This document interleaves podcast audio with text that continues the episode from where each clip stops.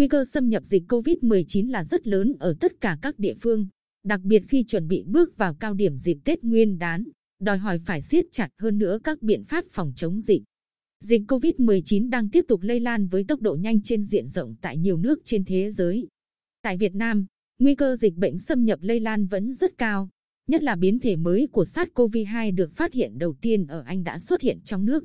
Theo Giám đốc Sở Y tế Lê Quang Hùng, Phó trưởng Ban chỉ đạo phòng chống dịch COVID-19 tỉnh, đến nay chưa ghi nhận trường hợp nào dương tính với COVID-19.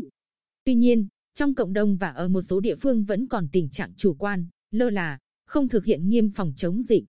Cao điểm từ nay đến Tết Nguyên đán là tiếp tục đẩy mạnh phòng, chống dịch COVID-19, không để dịch xâm nhập, bùng phát, lây lan ra cộng đồng.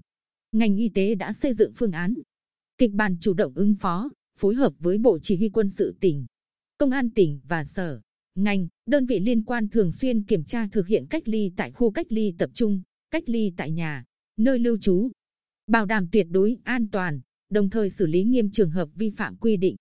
Dịch COVID-19 phức tạp, quan trọng là phải tiếp tục thực hiện nghiêm các giải pháp phòng chống dịch theo thông điệp 5K, khẩu trang, khử khuẩn, khoảng cách, không tập trung, khai báo y tế.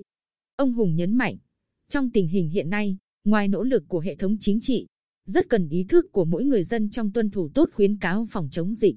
Đặc biệt, dịp Tết Nguyên đán sẽ có nhiều người dân về quê, cũng là dịp diễn ra nhiều sự kiện, lễ hội tập trung đông người.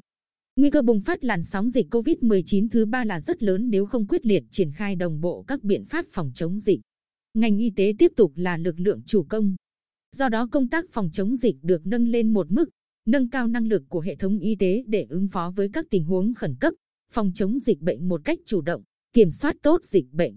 Ông Bùi Ngọc Lân, Giám đốc Trung tâm Kiểm soát Bệnh tật tỉnh, cho hay, đơn vị tăng cường công tác truyền thông, hướng dẫn người dân phòng chống dịch COVID-19 qua các kênh thông tin, truyền thông đại chúng, để người dân cảnh giác, chủ động phòng chống dịch.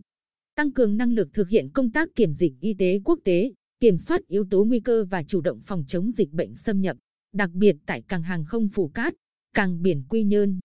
Một trong những nhiệm vụ quan trọng của ngành y tế là công tác phối hợp để giám sát chặt chẽ người dân và chuyên gia người nước ngoài về từ các quốc gia, vùng lãnh thổ đang có dịch.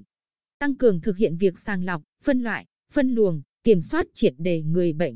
Các cơ sở y tế công lập, tư nhân đều thực hiện đánh giá an toàn phòng, chống dịch. Giám đốc Bệnh viện Đa khoa tỉnh Nguyễn Hoành Cường cho hay, bệnh viện đã xây dựng kế hoạch, kịch bản, phương án tổ thực hiện phòng chống, ứng phó với các tình huống từ quy mô khoa phòng đến cách ly phong tỏa toàn bộ bệnh viện, duy trì tổ chức thường trực phòng, chống dịch 24 trên 24 giờ. Xét nghiệm phát hiện nhiễm SARS-CoV-2 cho bệnh nhân đến khám có các triệu chứng về hô hấp và bệnh nhân điều trị tại các khoa.